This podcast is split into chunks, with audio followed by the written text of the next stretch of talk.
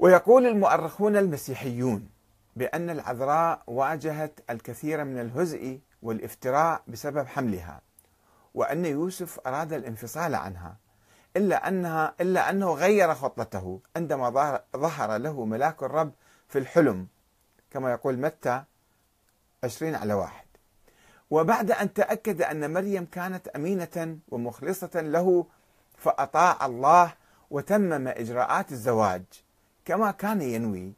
وقبل انفضاح أمر الحمل وحسب ما يقول القديس إمبروسيوس إمبروسيوس أحد آباء الكنيسة القدماء لكي لا يظن أنها زانية. زوجها وغطى عليها يعني هكذا يقولون. وتواصل الرواية الشعبية المتهالكة تقديم العناصر المتناقضة التي تعزز الشكوك ولا ترفعها. فتقول عندما حانت ولادتها قال يوسف لها إلى أين آخذك؟ وأستر عارك. إذا كان مزوجها لماذا يقول ذلك؟ إذا كان معلن زواجه فما في عار بعد. ساعة يقولون مزوجها ومغطي عليها وساعة يقولون لا بعدها هو حاير بها إلى أين آخذك؟ وأستر عارك.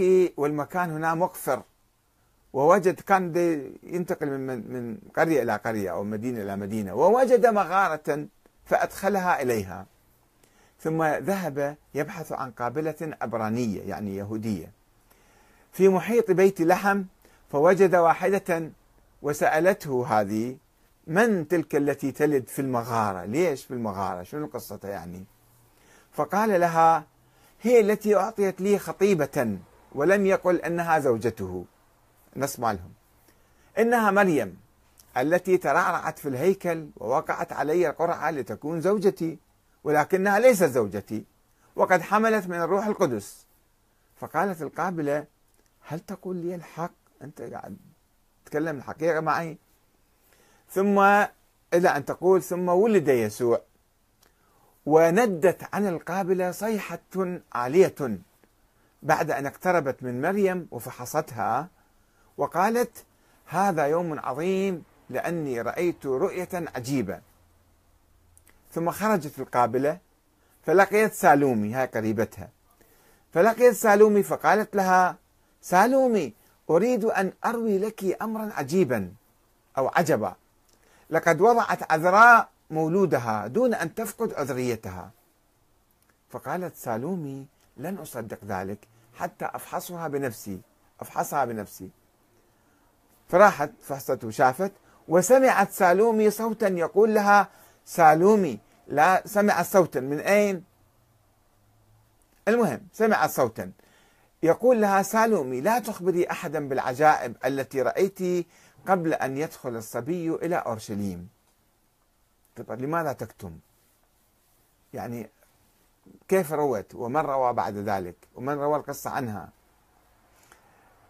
كما يقول السواح فراس الإنجيل برواية القرآن صفحة 52 وقد اختصرنا هذه الرواية التي يقول يوسف في بدايتها لمريم إلى أين آخذك وأستر عارك؟ ثم يتحدث عن سكون الهواء والطيور في السماء وقفت وجمود الناس والخراف والرعاة واستقرار غمامة مضيئة فوق المغارة. إجت غمامة مضيئة مشعة فوق المغارة. و آه، وظهور نور باهر قبل ولادة يسوع فيها. وبقاء أمه مريم عذراء حتى بعد ولادتها. وشك سالومي بما أخبرتها به القابلة. وسقوط يدها في النار كما تحدثنا قبل قليل يعني صار بها شلل. ثم شفائها بفضل بركة الوليد. عندما شكت إيديها صارت بها نار احترقت انشلت يعني. ثم عندما تابت واستغفرت آه، رجعت بفضل بركة الوليد. وكل هذه كل هذه الأمور قصص إعجازية تحاول إضفاء مسحة غيبية على ولادة يسوع. أن الطيور وقفت بالسماء والناس كلهم توقفوا وعم يتحركون. يعني شيء غريب عجيب يعني.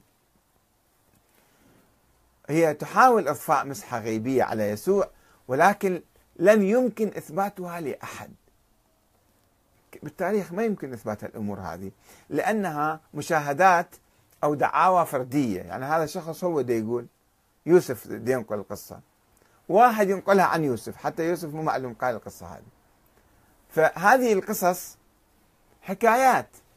حكايات غير مثبتة ولا آه، تؤلف أو لا تبني عقيدة معينة بشخص معين. ولا يوجد أي إشارة لها في الأناجيل الرسمية. كلها في الأناجيل الشعبية المنحولة.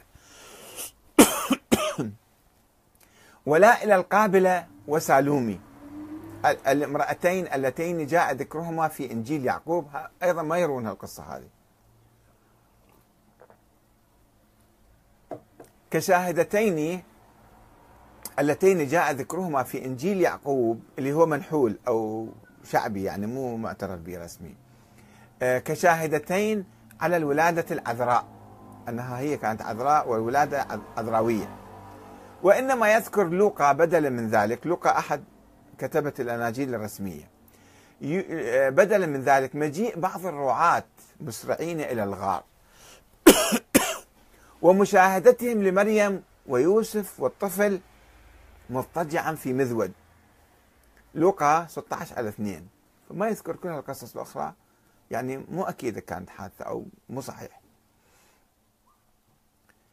وسوف نعرض أو نعرض عن تلك الرواية بعد إعراض المسيحيين والأناجيل الأربعة المعتبرة عنها. بعد إحنا ما يحتاج نبحثها ونناقشها. وإذا عدنا